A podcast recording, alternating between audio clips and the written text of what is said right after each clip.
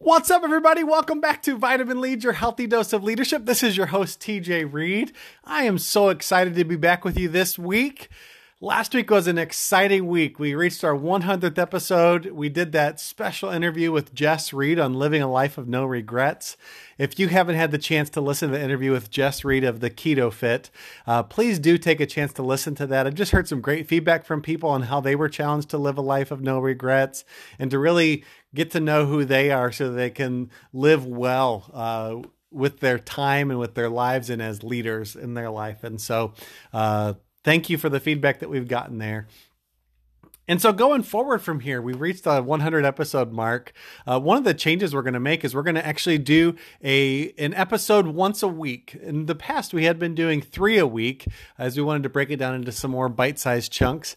But one of the things we found is that so many of you, what you'll do with the episodes is you'll just binge listen to them, same way that we do with Netflix.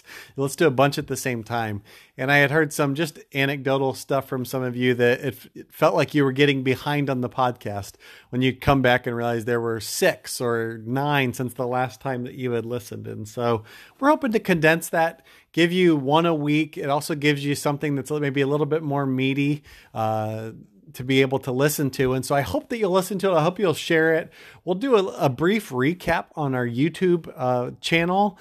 We'll do 2 to 3 minute recap of the episode. And I just hope it's helpful and beneficial. But with what we're seeing and what we're hearing from you, that's one of the changes we're making. I look forward to it. And I look forward to having you continue to join us for Vitamin Lead. And so today we are almost at the end of October, and it is absolutely starting to feel like it outside.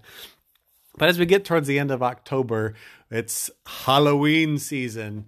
And so I'm sure, like me, you've been seeing all the advertisement for the new horror movies, or you've been seeing the scary masks. And so I thought it'd be kind of a fun episode to talk about scary supervisors. Woo! How many of you out there have had a scary supervisor before that you're just like, it scared the hell out of me going to work every day with some of these scary supervisors. And so I've had some of them myself. And so what I want to tackle today is what I did was I just took kind of like 3 typical characters of the Halloween season that I wanted to share with you and share how that's somewhat like a supervisor that is scary and what they do. And so The fact is we've all had these scary supervisors, but if we're not careful, we can become them as leaders. Ouch. I remember, maybe a year ago or so watching The Office, and where I used to groan watching Michael Scott do things, I was like, oh crap, I've kind of become Michael Scott in a couple ways. I really need to pull back on that. And so maybe like me with Michael Scott, you're going to hear one of these scary supervisors and go, oh shoot, I probably got to improve on that so that I can help my team members so that I'm not the scary supervisor coming their way. So the first one is this.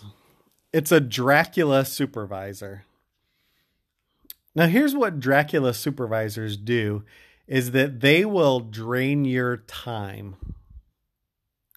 Sometimes it's because they don't have enough work of their own, or because they're procrastinating on the work that they have to do, but they will come in and they will make a mess of your time by talking at length for long periods of time with you, for just cracking up and screwing around. This is like, I'm going to go back to The Office, but this is like when Michael Scott put in his 2 weeks notice at Dunder Mifflin, where he's, taking the sticky hand and slapping it against the back of Jim's chair and stuff like that. And so, but Dracula, they're the people that drain your time. And so if you're dealing with a scary supervisor, Dracula, that's doing this, one of the antidotes to a Dracula supervisor is you can begin to ask them, say something like this. Say, hey, listen, I really enjoy these talks. I love getting to know you. I love getting to hear kind of like where you're coming from,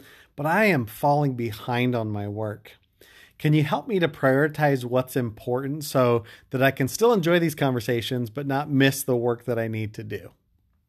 Because that puts it back into perspective that, hey, listen, what you're asking me to do from an employee standpoint is kind of colliding with what you're asking me to do as being a listener and a participant in this constant conversation or distraction that you're bringing my way. And so it helps to put it in perspective for them that they might not even be thinking about at a certain point. And so those are Dracula supervisors. If you've ever had one, you know who they are. Now, other supervisors, there's the Freddy Krueger supervisor. Yeah, right? You know who Freddy Krueger supervisors are, right?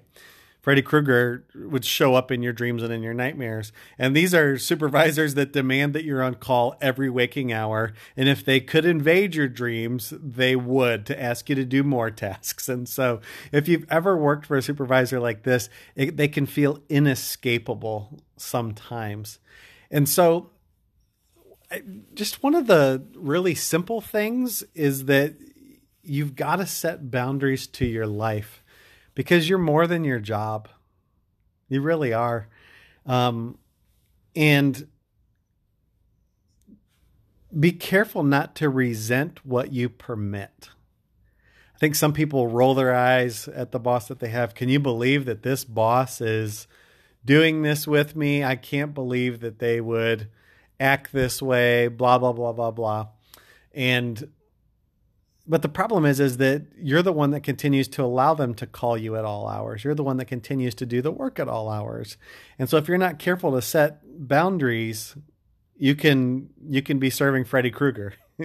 And for somebody that's driven, for somebody that's really good at their job and sometimes obsessive, this is some of the way that Steve Jobs was. They'll eat that up and they'll take it. And so it's really important that when you have a Freddy Krueger supervisor that you recognize it and you set your boundaries. And listen, it's not too late to set your boundaries. Like, you can start, if they get frustrated with it, they can get frustrated with it. But the fact is if you're valuable to them in the work that you're doing, they'll adjust with you. It'll take some frustrating, tense conversations, but they'll get there. And so, and if they fire you, well, that's probably not somebody you want to work for anyways, because if they're invading your dreams at all times, then that's going to suck. It's not going to be a fun life. But I was reading the business messaging company called Slack. Have you heard of them before? If you haven't, you should check it out. They're really well known, really highly valued in the work technology sphere. But they're a work communication tool similar to Skype or things like that, where people have conversations around projects that they're doing in the office. And it's really interesting to me that for Slack, they actually require that their employees don't send messages to each other after 6:30 p.m. because they don't believe that it's healthy or helpful. And so if you get on there and you send a message after 6:30 p.m., they say, hey, thank you for sending this message to your teammate. They won't be responding to you. We're not going to deliver this until tomorrow morning when we're back in the office. And we encourage you.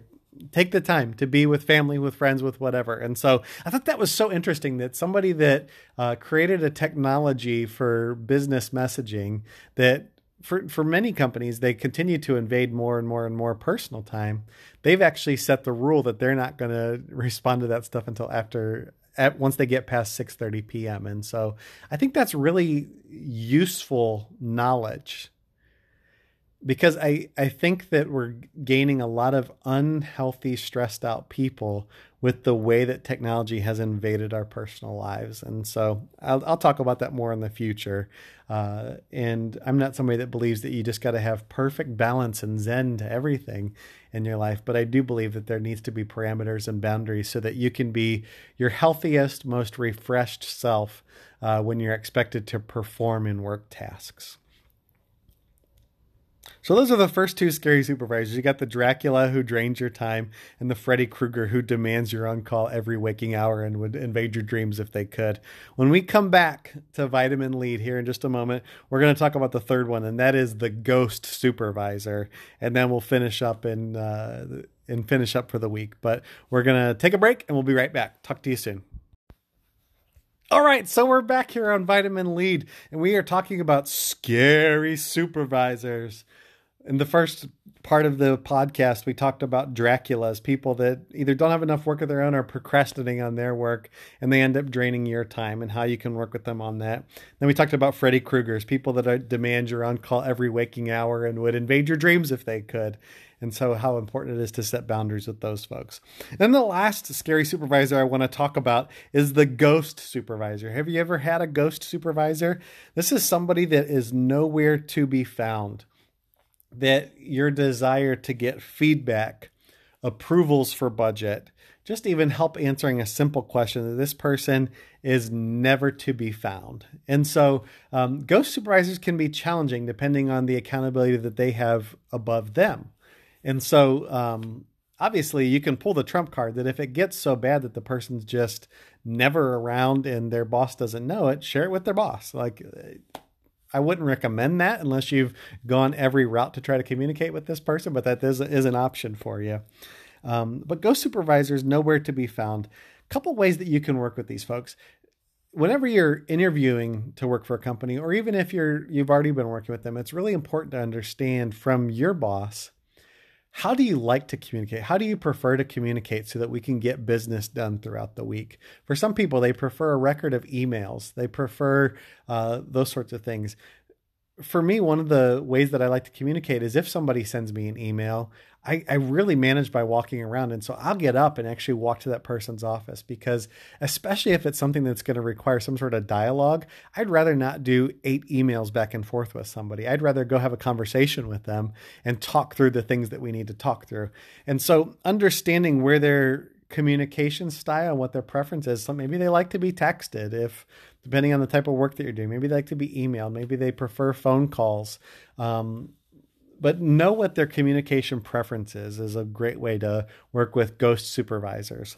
But then also set a weekly meeting where if I don't get to communicate with you at all the whole rest of the week, I know that there's a standing meeting where I can bring this list of things that I may need answers to and find that out from you. And so those are really helpful. If maybe your supervisor is a ghost supervisor because they're actually being pulled in a lot of different directions. And so that happens too, that you might not get to see them. So that's why it's even more important that when you come to a weekly meeting with them, you're well-researched, you've looked up the reasons that you'd like to do these decisions or move in this direction, and that you can have a healthy dialogue within that half hour or that hour that you do have their attention. And so make sure that if your boss is especially busy, that you come prepared and you're not just dumping on them and not having any solutions or answers to bring to the conversation. And so that's just a couple ways that you can help to manage ghost supervisors. So we talked about Draculas that drain your time, Freddy Krueger's that invade every waking hour, and then ghost supervisors that are nowhere to be found. And those are just some of the ways that you can help mitigate against some of these scary supervisor tendencies. I hope it's helpful, because if you've ever worked with one of these types of supervisors, you know how important it is to not become that. So you have a choice if you're going to be a supervisor like this. And if you've been one of these supervisors, I encourage you to have an open dialogue with your team members and apologize first, and then ask how you can work together to make the relationship better as you work together towards common goals. So what are you going to be this Halloween? What type of a supervisor are you going to be? I've showed you some of the negative side, but what are you going to choose to be? You're never too late to make a change in the way that you're leading your team and the way that you're supporting your team. So I encourage you, be a great listener, be present, don't invade boundaries, and especially understand what the boundaries are if it's not clear right now. Be careful how you drain the time of your people. You absolutely want to be friendly in getting to know them, but you don't want to invade their time so much that they can't get the work you're expecting them to do done. So it's your choice, Vitamin Lead.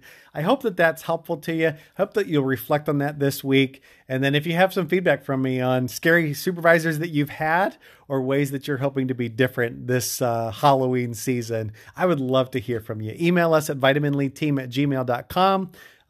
Hit us up on Facebook or Instagram. And listen, if you're liking Vitamin Lead, would you comment, like, Share it. Would you give us a rating on Apple Podcasts? Would you just share with people that you know about this podcast so that we can continue to grow this audience as we finish out the rest of 2019 and into the coming year as well? So thank you, friends. You've been listening to Vitamin Leads, your healthy dose of leadership, and I will talk to you next week. Bye-bye.